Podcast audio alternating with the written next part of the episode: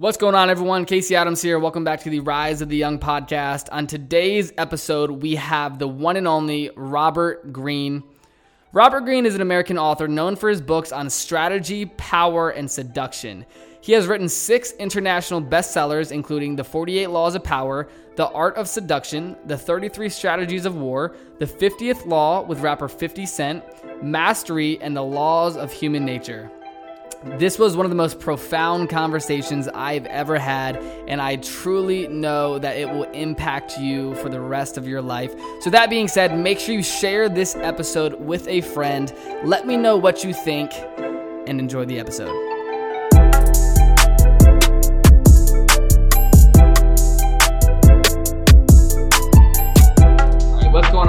Casey Adams here. Welcome back to the Rise of the Young podcast. Today, I'm very honored to have Robert Greene on the show with us. Thanks so much for coming on the show, Robert. My pleasure. Thanks for having me, Casey. Absolutely. So, I number one, I'm a fan of all of your work, but I want to start off this interview just talking about what's happening right now in society with coronavirus and how people are responding to this type of news. And I'd love to hear your thoughts on just the human behavior side of what you believe is going on and give us your thoughts as someone that understands human nature. Well, I mean, lot, the problem that we have is that we're not designed for dealing with really vague forms of fear, where things are really uncertain, where we don't know who could be contaminating us, what places, if we go to the bank or the pharmacy, what might happen to us and we're very uncertain about uh, the future, about our careers, or about where our jobs, etc. And that is that it creates incredible amount of stress for a human being because we tend to our, our minds become absorbed by things that we can't really control, and it becomes a kind of uh, an obsessional thought process where we're worrying about things that I'm sorry. I'm sorry, we're just getting some tea here, and we're worrying about things that are just you know out there that we don't really we don't really understand, and so you know what if, if you're the kind of person that is reading a lot of you know the news, following the news regularly, particularly broadcast news, or if you're um, following things on social media a lot, it's only kind of feeding this kind of uncertainty that we're all feeling right now and you're making things worse for yourself. And so I'm trying to say that this is a time where you're forced to be on your own. You're forced to like look at yourself in the mirror. And the first thing that we tend to do when we're in those circumstances is we look for distractions. We look for something outside of ourselves. And this is a moment where you can actually work on yourself and make it productive time. I, I have a thing in my first book, The 48 Laws of Power, where I compare dead time and alive time. And dead time is where you're just merely trying to pass the time watching television or distracting yourself or online porn or whatever it is that you're using. And alive time is where you're actually doing something that's your own, that's comes from within. You're reading books, you're working on yourself, you're writing a journal, you're looking at yourself. And what I'm trying to tell people what they need to do now is to this is like a, a laboratory that's going on for social behavior a giant worldwide laboratory. And you this is a perfect time to look at yourself and look at how you're responding and see if it's if it's kind of feeding the worst parts of yourself. This is a time where you can actually begin to analyze your own emotions think about them write them down maybe even talk to them about people with other people and to get a bit of control over yourself because once this what i'm worried about is this is going to develop a kind of pattern for you where you're going to be carrying this anxiety and this feeling of uncertainty and this fear with you once the crisis is over. And it's going to make you very conservative and very cautious and worried about things that you don't need to be worried about. So you have to be very careful about this and you need to be looking inward and seeing how you're reacting and analyzing it and you know there are other things i can say about what we, what we can do but um, you know what we're going through on a worldwide basis or where it's coming from is a whole other question you know um, we, we can go into but essentially this is a time for reflection and actually making it an opportunity to improve yourself and advance advance you know your your career whatever it is I, did, I know how you brought up um, 48 laws of power. I saw recently and i wanted to touch on how drake is going to be turning these into these segmented um, portions of videos on quibi. I, I saw the articles everywhere. I know that you posted about it. Can you tell me more about this and why you decided to turn your work of art into these great pieces of content that people can actually consume in a different way? Well, um, I've been people have been approaching me to do a television version of the 48 Laws now for about 15 years or so, and um, I've had many different versions of it. Almost we almost had something done for HBO, but that kind of blew up at the last minute. And basically, we've always been looking at how to kind of dramatize the stories in the 48 Laws of Power and bring it to life, and also make it kind of educational. So while you saw these these films or these videos, you would be learning about power. And but nothing ever quite worked. Hollywood can be an extremely frustrating place where you have meetings after meetings after meetings, and nothing ever happens. So um, I met Drake about four years ago, I think, he was a he's a big fan of the 48 laws of power as are a lot of rappers i did a book with 50 cent several years ago and we we got along really really well. We had a great conversation. And then uh, they approached me a couple years later saying that they now have a film division that they've been working on with, uh, they partnered with anonymous content. And um, i got very excited about his idea. He he wanted to just sort of bring the spirit of the 48 laws of power alive in the television medium. He didn't know exactly how to do it but i liked i liked the spirit of it i like the fact that he wasn't he's not very conventional so he's willing to maybe try something different. And quibi is a weird thing um, it just launched a couple weeks ago or about a week ago and it's basically a format that's designed for watching videos on your phone or your tablet but mostly on your phone and you're seeing things in 10 minute segments and so they have they've launched already kind of dramatic series. What we're going to be trying to do is somehow communicate the spirit of a law like never outshine the master and dramatize it in in that 10 minute format and then kind of have a lesson at the end where you're going to learn something from it so it's not going to be just a straight video or film it's it's it's a film with kind of a, a lesson or a moral attached at the end where you learn how you can maybe apply this in your life. We just started working on, so it's a work in progress. But I'm very excited to be to be associated with Drake because he's someone I respect a lot. Very cool. Where did the idea for the 48 come from, and when did you start working on the book, and how did it develop into the masterpiece in which it is today? Well, you know, I um, I met a man in Italy in 1995. I was in, I'm there on a job through a friend, a common friend between us, and he's a packager of books. He's like a producer of books, and I had been a, a struggling writer up until that moment. I was 38 years old, maybe 37, and I'd worked in Hollywood. I'd worked in journalism. I had many, many different kinds of jobs. I worked in a detective agency. I worked in construction, etc and I was at a very frustrated point in my life where I was thinking like maybe I'm never going to make it, maybe I'm never going to be able to do what I want in life. And we were walking in Venice, Italy, and he asked me if I had any ideas for books. And I don't know, it must have been a good day and and I was in a good mood. And I kind of improvised this idea about power. Um, because we this job that we were in in Italy, I was it was kind of a frustrating place and it was all politicking, all kind of power games being played, and nothing was getting done, which is a lot about how things go on in Italy anyway.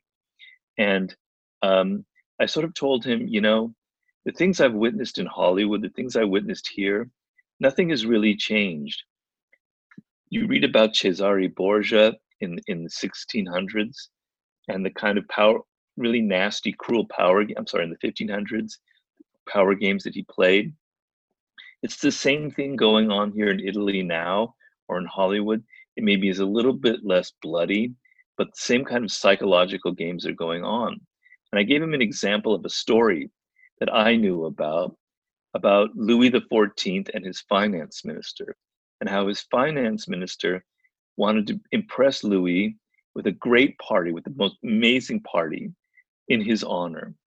And he, he did this party, and everyone thought it was incredible.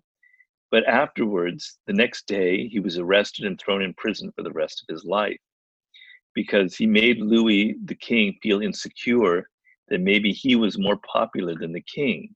He had outshone the master. And I said, This is an example of what I mean. And, and he got very, very excited. He said, This is a book. You have to work on it.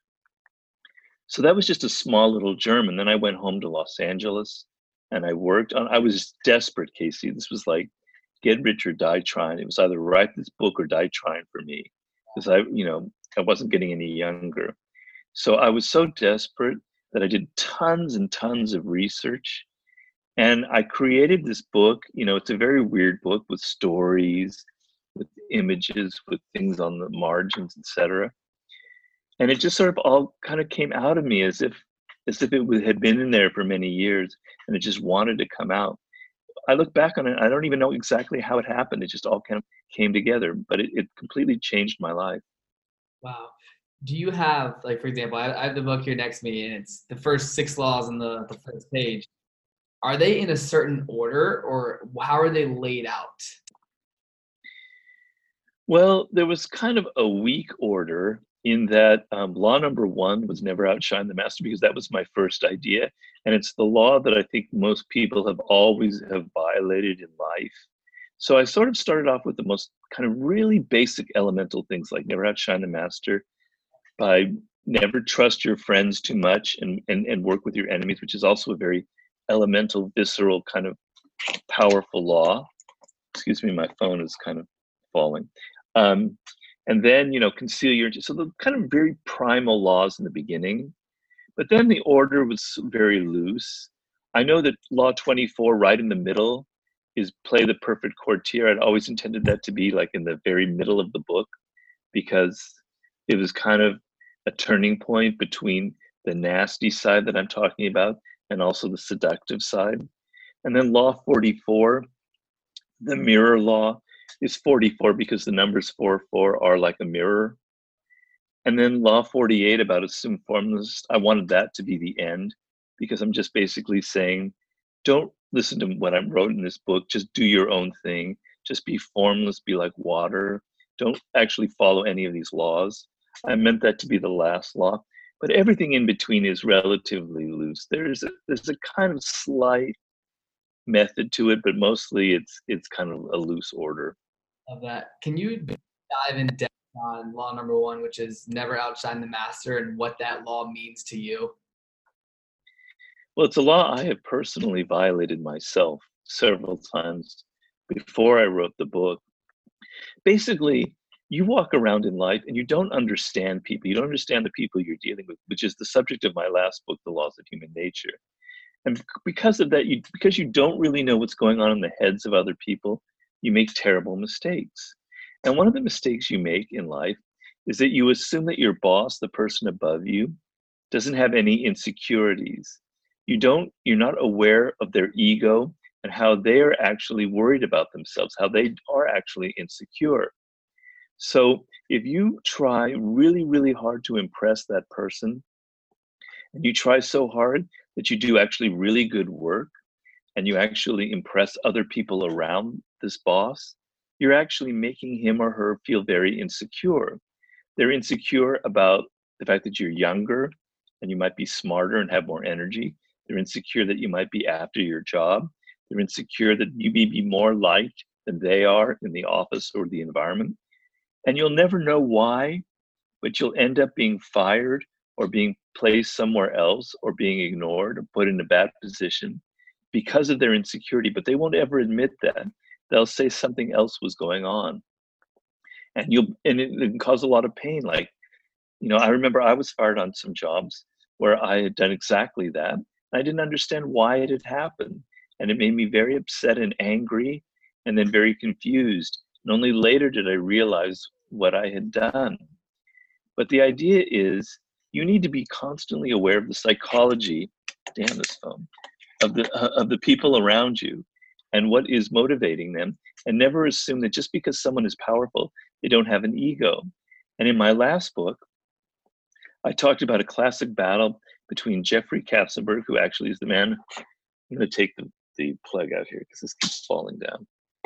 Um, oh, wait, I lost. Oh, there you go. Uh, Jeffrey Katzenberg, who was the founder of Quibi and who worked at Disney under Eisner, and Michael Eisner, who was the CEO of, of Disney back in the 80s and 90s. And, and Eisner ended up firing Jeffrey Katzenberg, who was by far the most successful producer almost in the history of Hollywood, with a string of great hits in the 80s, because he was more liked and more popular and more successful than Eisner himself. And it, it's a very strange thing because Michael Eisner at the time was the most powerful person in Hollywood. Why would he feel insecure? But everybody, everybody in the world has insecurities. Everybody in the world has doubts about themselves. You don't think that your boss has them, but they do, and you have to be doubly careful to not outshine them and trigger those insecurities. Love that. One of my favorite laws I'd love for you to five it says so much depends on reputation. Guard it with your life. Can you talk to us about the importance of guarding your reputation and how people can do that? Well the thing about human beings is that we are an animal that is gifted with rationality but we still remain an animal. And the animal part of us is where the thing that impresses us the most are appearances how people look what we see about them we don't we're not very good at looking beyond the appearances and looking at what's going on underneath. And so your reputation is the first thing that people see the first thing that, that they know about you. It precedes you. Um, and if they have a, an idea that there's something negative about you or something that's not quite right or that you have these flaws they're immediately put on the defensive. They're immediately resistant to your to your influence. Whereas if you walk into a meeting and you have a reputation for being someone who's productive, who gets things done, who's empathetic, even before you say a word, people have dropped their resistance. They're opening up to you, they're listening to you better. So, your reputation is something that you can either construct and work on, or you can just leave it alone and, and let whatever happens, happens. That's a very dangerous thing to do.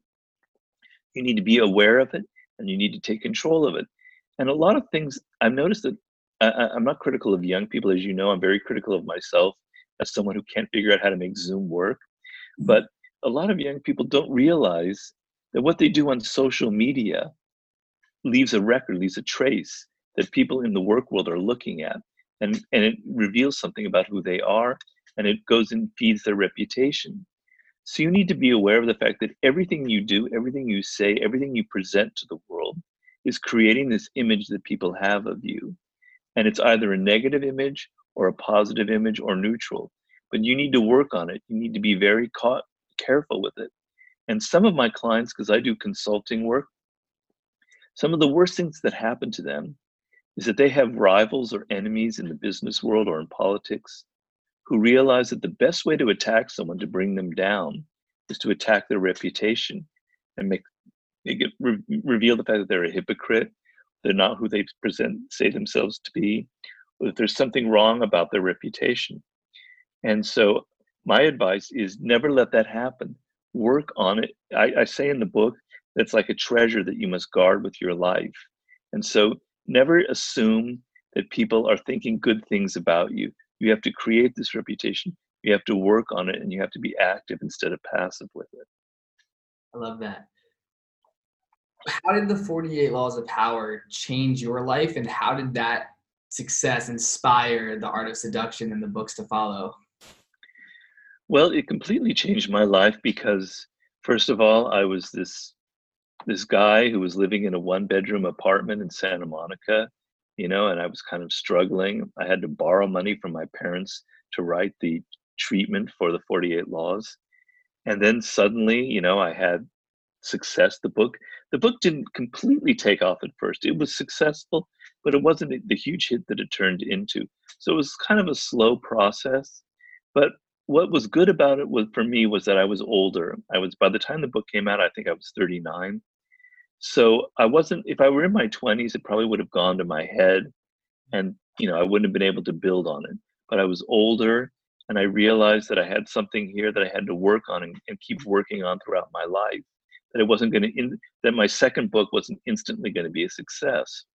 So it changed me in the fact that, first of all, as the book slowly became success, successful and more popular, people in the hip hop business became interested in it and, and, started quoting it. Like I remember reading a, a Jay Z interview in like 2001 where he was quoting the 48 laws. And slowly, business people, very powerful people, started coming to me for advice. And I've been doing consulting work now for several years, which is a very strange thing because prior to the book, nobody would ever pay me any money to listen to what I had to say. I was just this kid out in Santa Monica. But suddenly the book gave me this credibility. And so that completely changed my life. And then I realized that um, I had a kind of a format. I've created a style, and my style is my books are brutally realistic. I'm not trying to flatter you, the reader. I'm not trying to tell you everyone's great. I'm not trying to say that you are great. I'm actually saying you're not as great as you think, and people are more manipulative than you think. So I'm like a really tough realist. So I realized that I needed to build on that. So I wanted to write a book on seduction because it's something that's always interested me from when I was in my 20s. And I was able to kind of create, use the same style that I built in the 48 Laws of Power, but a, different enough so it wasn't just a copy of that. And, you know, I've developed since then a whole system for writing books. Um, but each time I start a new project, I'm always aware that it could be a failure. So I'm always like working really, really, really hard to nail it. I do a lot of research. But um, I'm very, very fortunate person because of this book, The 48 Laws of Power, if it came out today, it wouldn't have had nearly as much success as it did back then because people don't read books as much. It's a very strange book in the first place. It came out at the right moment. So I'm I'm very lucky to be here talking to Casey Adams at this point. Oh, thank you, man. I'm curious because I know the 48 Laws of Power, like you mentioned, it's been quoted by many successful art artists and rappers and in the rap community are you a hip hop fan, or was, did that come off and you were like, "This is interesting," or how did you respond to that? Because I know it's people like Jay Z and Kanye West and anyone from Busta Rhymes to Drake to whoever.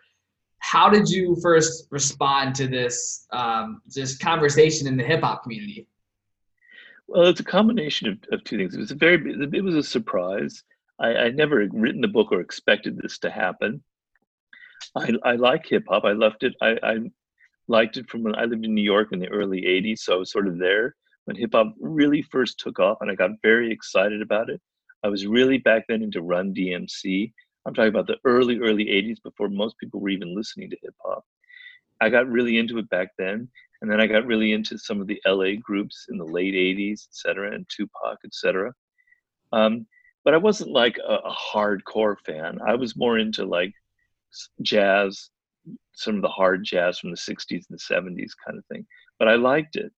Um, so, but I've always been extremely interested in African American culture, in the literature, in the music. So I was much happier that people in hip hop were reading the book than the Wall Street executives, to be honest with you. And one of the first pe- person that I met in the hip hop world, I think maybe the first one was Busta Rhymes himself back in like 2003 or four. He was the first person who wanted to turn the 48 Laws of Power into a, a movie or a television show. And I met this guy here in LA, and man, was he impressive. I really liked him. What charisma, what power. So I really enjoyed these kind of encounters. And then I met 50, 50 Cent a couple years ago, and we really got along well. And we ended up doing a book together. But some of my most memorable meetings and encounters and interviews and conversations have been with the hip hop people that I've met over the years, including just a couple months ago. I had a really nice conversation with Rick Ross, who I met for the first time. So um, I'm extremely, I, I love it. I'm very happy that this happened, but it was never my intention. Okay, very cool. What's your recent book, The Law of Nature, what inspired your most recent book? What inspired it? Well, you know, I, I do, as I said, I did a lot of consulting with people who were very powerful in the tech world, in entertainment, in politics, in, in sports. A lot of people in sports. And I noticed a kind of theme, which was these are people who were very smart at, at whatever they did. They were very smart about acting or directing or about being an NBA player or about politics. But they were really, really weak when it came to understanding other people. They hired the worst kind of manager, the worst kind of business partner, and it was making their life miserable. And they were coming to me for advice about these kind of thorny political issues. I was also receiving a lot of emails from fans who were sort of saying the same thing. And what I was beginning to think of is that we're at a moment in time in history where people are losing this kind of basic social skills. They're lo- losing a sense of how to figure out other people's psychology, but how to listen and observe and pick up the, the, the signals that people are constantly sending. And so I was very worried and I was thinking this is a skill that people are losing. And it's something I've always had since I was a kid because I've always, as a writer, I've always been extremely observant of people and always trying to figure them out. That I wanted to write a book that I think would really, really help people understand human behavior on a much higher level. I said earlier, because you don't understand people, because you don't know what's going on in their head, they're smiling, they're laughing, they're saying they love your ideas. I love your screenplay, Casey. I love your podcast. But actually, you don't know what's going on behind the mask. They might be thinking, God, I don't really like him so much. He's kind of pretentious, you know, blah, blah, blah, blah, blah. He's got such an ego. You have no idea. And because you're reacting on just what you see and hear, you're making all kinds of mistakes. So I want to tell you here are the signals that people give off about what's really going on in their head. Here's what their nonverbal behavior. Here's the signs of envy. Here's the signs of passive aggression, etc. So that you can operate with much greater intelligence and knowledge instead of being in the dark. So that's what, what kind of motivated the laws of human nature. Very fascinating. Where does this deep understanding of psychology come from, and where did you learn this from? Because I'm, you know, and I'm 19 right now, and if I could take, you're 19. Yes, 19. No uh, way. How did you think I was? Oh man, I thought you were in your 20s, like 27 or something. Wow, that's ins- that's insane. Well, you're probably you're probably the youngest person who's ever interviewed me. That's really amazing. Well, thank you so wow, much. I'm really impressed. Thank you. Wow. Yeah, I, yeah. I, I wanted to bring That's up, awesome. Thank you so much, Robert.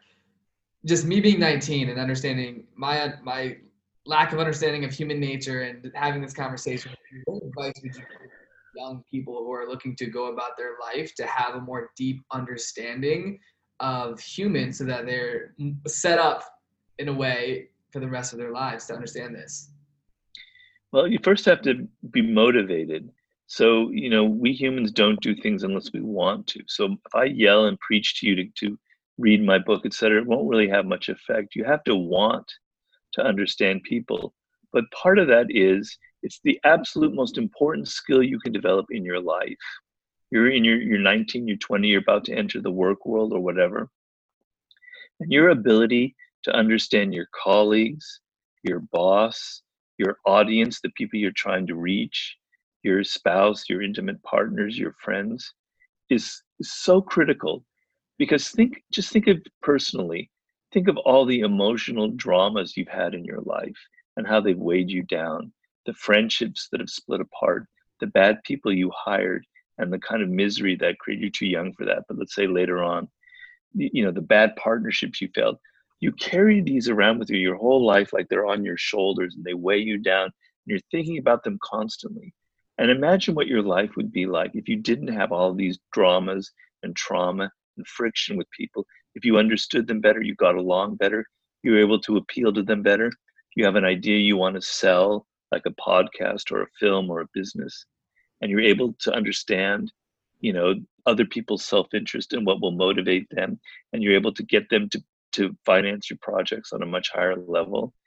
Imagine what life would be like. It would you'd be like floating on air. It'd be so much easier for you as opposed to all the resistance that people create for you. So the second thing you have to know is this is the most critical life skill that you can develop in your life for your life moving forward. It's more important than all the technical knowledge you will ever amass because we are a social animal and your ability to get along with people will determine how far you can go the third thing you have to know is you're not observing people on a high enough level. You're not paying attention. you're too self-absorbed. You're too immersed in your phone in your instagram account and in your social media and you're not really looking at people. You're not really listening to them. You're not really understanding their story. I'm not it's not a criticism because it's happening to all of us as we get more and more involved with social media. I mean it's not a criticism of generation z or millennials et cetera because it's happening to all of us but the you want to become you want to so being socially aware and having a good sense of psychology and observing people is simply a matter of practice. The more you're around people, the more you observe them, the more you're socializing, the more sensitive you will become to these signs. So my book is going to help you in that sense. Is it's going to show you what are the signs you need to be paying attention. Most importantly is nonverbal behavior. So I give you little exercises in the book, but for example, the next time you're in a social situation with a friend or whomever, instead of being hearing that your own thoughts going round and round and round about what you're going to do later on that day, about your own insecurities, try and cut that off. And for once, really, really listen and observe and look at their, not what they're just what they're saying, but their tone of voice, their smile, the tension in their face, their body language, you know, all these other indications, and try and see if you can learn something and observe something that you never noticed before. And if you can keep doing that on a day by day basis, it becomes like a muscle that you develop, a, a habit, and it gets more and more powerful. So I've gotten to the point now, I'm not bragging, but because I've been doing this for many years, that I can get an instant read on people just by looking at them. I can get a sense, usually in person. I'm not saying I can do this on the phone right now. I can usually get an instant read on their level of confidence, on their level of self belief, on their level, on their character, almost instantly, kind of an intuitive feel because I've been doing it for so long. And that's a power I want you guys out there, you guys and women to have out there by practicing, by opening yourself up to this new form of knowledge. Very cool. If looking back on your life into the book like moving forward from this point with all of the success and not only relationships but impact you had where where do you where do you channel your creativity on a daily basis moving into new projects and how do you go about doing that well the most important thing for creativity is to be excited about what you're doing so i started a new book which i've started now about almost a year ago and um, you know, I, I'm I'm extremely interested in the subject. I'm reading incredibly interesting books, and I don't start the project with an idea of it's got to be this A B C D. I have an open mind, so every day I'm learning something new and I'm getting excited about it. So if you say you want to start a business, this is an example, you have to choose something that interests you, that really hits you in the gut, that hits you in the heart, that appeals to you on a deep level. Now, of course, you want to make money and you want to be successful and you want attention. I don't deny any of those those human needs that we all have. But you will not make your business or your podcast or whatever is successful unless it's something you genuinely love and enjoy. And that level of enjoyment and interest will show itself in the product. It will show in the attention to detail, the disciplined approach you have, the fact that you're able to spend two, three, four, five years working on one thing to make it great. Whereas if you're only doing it for the money, it shows in the fact that it's kind of a soulless project and people will understand that and it won't work as well. So the most important thing to be creative is to choose something that really excites you, that's always excited you, an idea that you've been having for several years. And with that emotional connection, you'll be able to go on for months or years working on it without getting burned out. The second thing is you have to have a sense of discovery. In other words, you have to have an open mind about what you're working on, which is a lot easier when you're 19 or 20, and it's not so easy when you become 30 or 40 or 50 because you get set in your ways. So you want to keep your mind open and fresh and young and don't always assume that you know the answers. So as you're progressing with your project, you're listening to other people, you're you're you're getting ideas from them and you don't you you let yourself discover new things that you hadn't realized before so when i'm writing my new book for instance I have an idea what I want. I have chapters and subjects.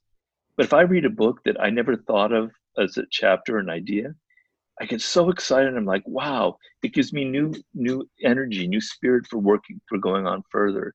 So keeping your mind open and being excited and emotionally connected to your project will naturally make you more creative. Very cool. I um I know that you you study Zen Buddhism, and I was in this one of the biggest Buddhism on the island. It fascinates me, and I'd love for you to dive into not only why you studied that, but what intrigued you to start studying Buddhism. Well, I remember when I was in college, way back thousand years ago. Um, I was given a book on Zen Buddhism by a philosophy teacher, and I got very excited by the ideas. There was something about it, in other words, that appealed to me on a very deep level as someone who was like about your age, actually. Um, and what excited me was, first of all, this idea that you could reach a state of enlightenment. I got really excited about that. When you become enlightened, the whole world appears different to you. Suddenly, you feel things that nobody else has access to. You're operating on this other level where nothing affects you. You feel calm. Everything is exciting. The world appears beautiful and new and fresh. And I got really intensely excited about it. But I also loved the kind of realism that Zen Buddhism has. It's not about a god in the sky that you're trying to worship. Buddha himself is not a god. He's actually a human being that lived and died. But what he created and his idea is eternal. And if you absorb his ideas, you become like him. He becomes alive inside of you. As opposed to all of the religion that I'd been brought up, I thought this was really powerful.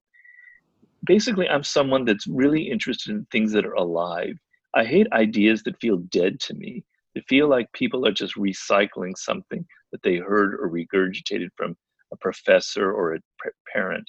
I like things that come from within that give you a sense of, wow, you know, it's like an organic process. I'm alive and the thought is alive. And I thought Zen was was beautiful for that. And then as I wrote my books, particularly the war book, I got very into samurai mentality and their connection to Zen Buddhism and how Zen can help you conquer your fear of death. So on and on, I'm getting more and more interested in rekindling my youthful interest in. And then about 10, exactly 10 years ago, in August, it'll be about exactly 10 years, I decided I'm so burdened with so many books I've written, with so many thoughts, I've got to start meditating or I'm going to kill myself. So I started meditating, and as a daily practice, it's now reached like I do basically 40 minutes every morning. Um, I made it very rigorous.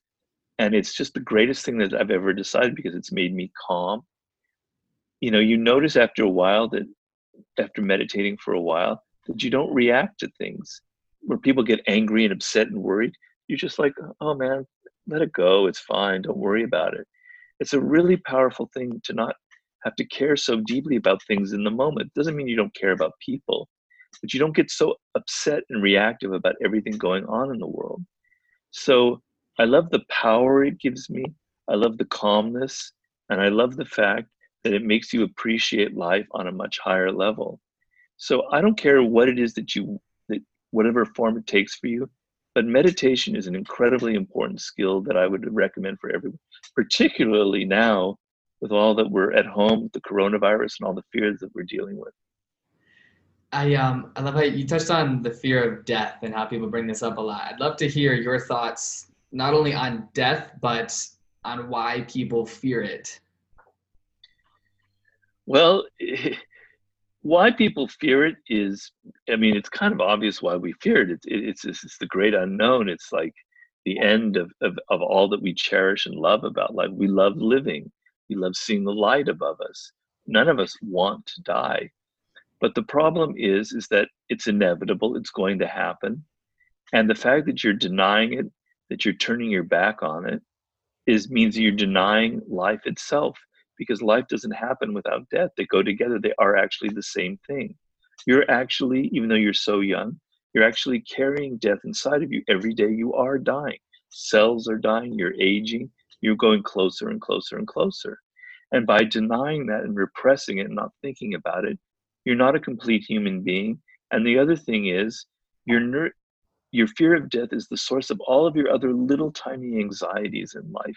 You don't realize it, but your fear of uncertainty of what might not of what might happen tomorrow is actually a small form of your fear of something much larger, which is death. So, excuse me. I want you to turn that around. And it's actually a really important part moment to do that now that we're all stuck inside. And now that we all have the idea, even if you're young, it can happen. Young people are dying as well. I might be next. It might happen to me tomorrow. Nobody is immune from catching this virus or, or from having an accident or whatever. And you might think, well, confronting your mortality is very morbid and gloomy. I don't want that. I just want to have sunny, happy, positive thoughts in my life. But that's a lot of bullshit. Really, confronting your death is actually a very positive, energizing thing. First of all, it makes you urgent. You realize I might be 19, but I could die in five years. I better write that book. I better create that business. I better start that podcast now. I don't have endless time. It gives you a sense of urgency and energy. And second of all, it makes you appreciate the things that you see around you.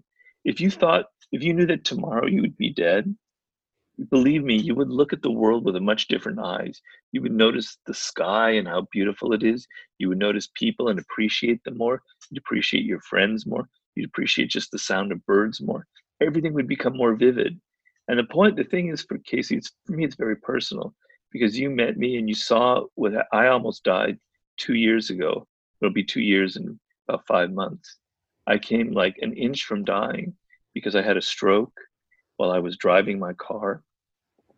If my girlfriend hadn't forced me to pull over and called the ambulance right away, I wouldn't be here talking to you. I'd either be a vegetable or I would be dead. So I came that close and I was in a coma for a while and I sensed death inside of me very present, very real. And one thing that happened to me coming out of it, I'm still, you know, a, a fairly anxious, neurotic person as I was before, but I've lost my fear of death. I no longer have a fear anymore because I came that close to it and I realized it's really actually not that bad. It was kind of a pleasant, peaceful thing that was sort of enveloping me. And so now I'm not afraid of it anymore. You know, it's it's going to come and, and, that's fine. But confronting your mortality is an incredibly powerful um, tool for you. And it's the last chapter of my last book. It's called Confront Your Mortality. And it's part of the subject of my next book, actually. So. Very cool. I, I have two more quick questions before we wrap up. And one being you touched on it, just the coronavirus and how, you know, you said there's a live time, there's dead time, and how there's everything sort of locked down right now. How have you adapted your life to what's happening? And where, where do you see this going? Well, I mean, one thing I've learned is people are always asking me, what do you think is going to happen this year, this next year, next year? And I'm generally wrong. I'm not Nostradamus. I'm not a good prophet. And I'm very skeptical of people who think that they know what's going to happen tomorrow because things are changing so rapidly. I had no idea. I didn't foresee this. I didn't foresee Joe Biden getting the Democratic nomination. I didn't foresee Trump winning the election four years ago. I've been wrong over and over again. So it's built made me very humble and realize that I don't have a crystal ball. But um, for me personally, I have a, a, a rather privileged existence and I realize it. So as a writer, I'm mostly home. I'm mostly quarantining myself in my office, reading books, doing research.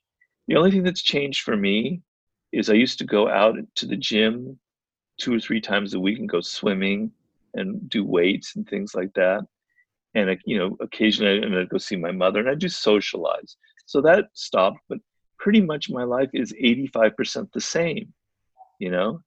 And and my girlfriend whom I live with, she she's she works at home, so our lives are basically the same, you know. Not much has changed, so it's not a huge um, adjustment for me.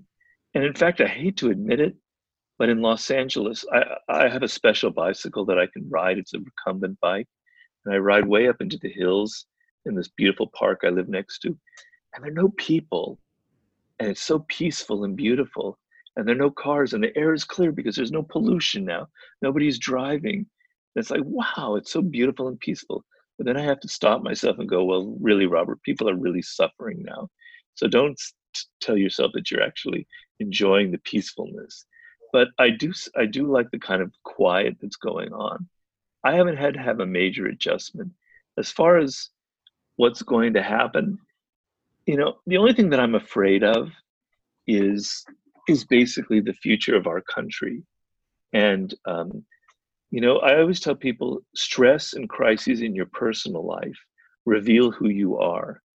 They reveal your real character. Because normally you go around, everything seems good because you're not forced, the fire isn't happening yet, so you can fake it. But when stress happens and failure or there's a death in the family or something happens, then who you really are gets comes out, right? And we see that in our leaders, etc. I think it's showing the same thing for our country.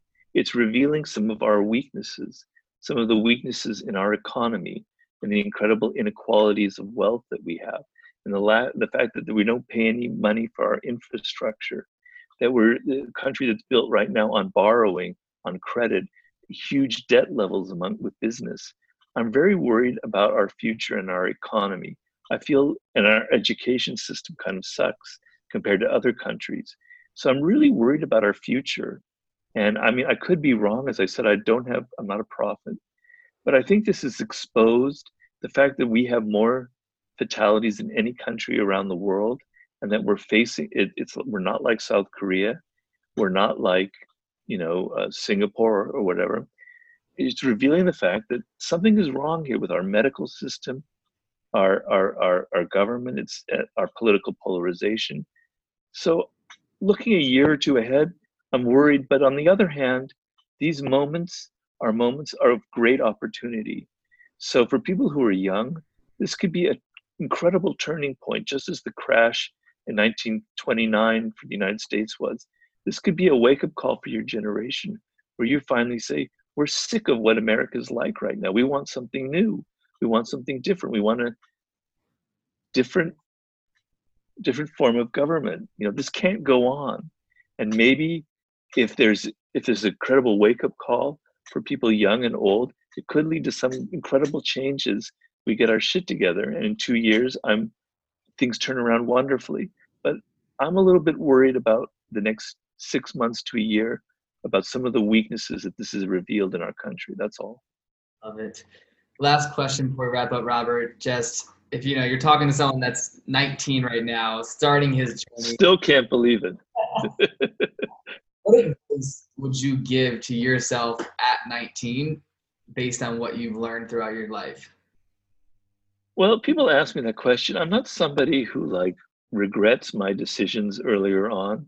It's easy for me to say because things have ended up working out pretty well. Yeah. But basically, you have an instinct, you have an intuition about yourself and about your life, about where you were meant to go.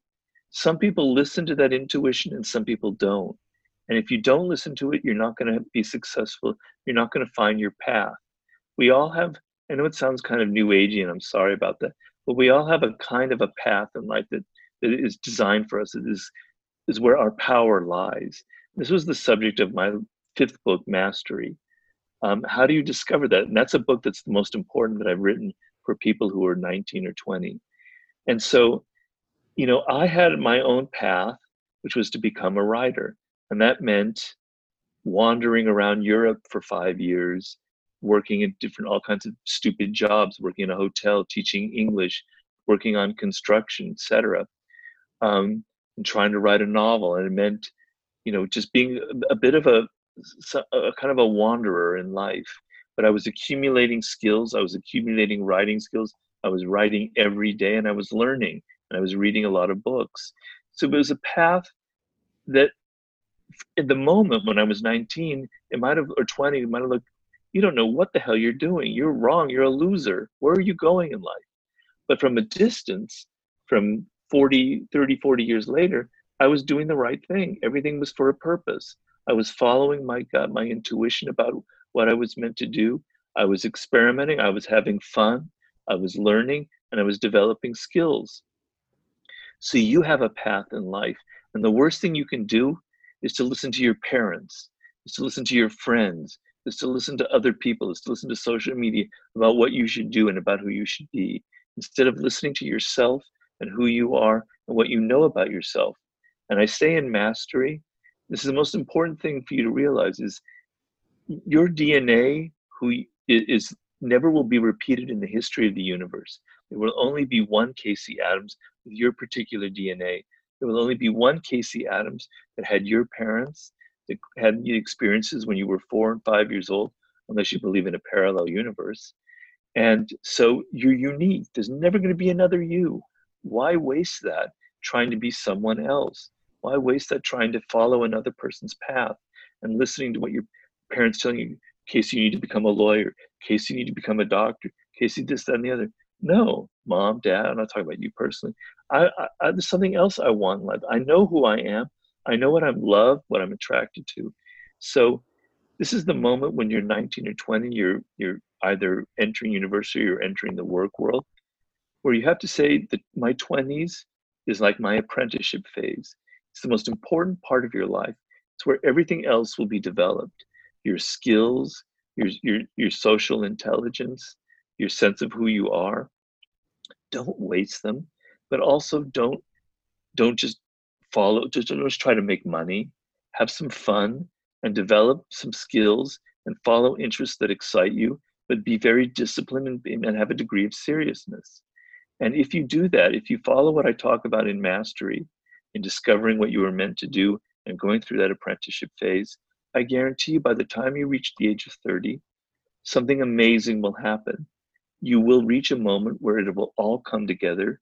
I tell people that the age of 30 is when you're actually at your most creative. Your mind is open, you your energy, you've got lots of energy and you've you've learned, you've developed some experience and stuff. That's your most right moment. Don't waste that. Make that happen by how you approach your 20s and have some seriousness and develop some skills and discipline, but also have fun. And then when you're 30, an amazing idea will come to you and you'll you'll be as powerful as you are right now. Wow, that was great. Robert, I just want to say thank you so much for coming on. Where can people stay informed with what you're working on and just stay up to date with everything happening in your life? Well, um, I, I have a website that I've had um, that Ryan Holiday and I established uh, about 15 years ago. We've just kept it. Ryan used to be my apprentice. For those of you who know Ryan Holiday, he was my researcher. He worked for me, and now he's an incredibly famous and powerful writer himself. Um, my website is called Power Seduction and War.com. The and is spelled out. Power Seduction and War.com. And there you'll find links to my Twitter, to my Instagram account, where you found me, to Facebook, and to all of my books. We might be developing a new website, especially now with the television series, but that's for now where you can, and you can also email me. So that's the best place to go. Well, everyone listening, make sure you go follow Robert and already, check out all of his amazing books. And that being said, thanks so much for coming on the show, Robert. Thank you so much for having me, Casey. I really appreciate it. Thank you.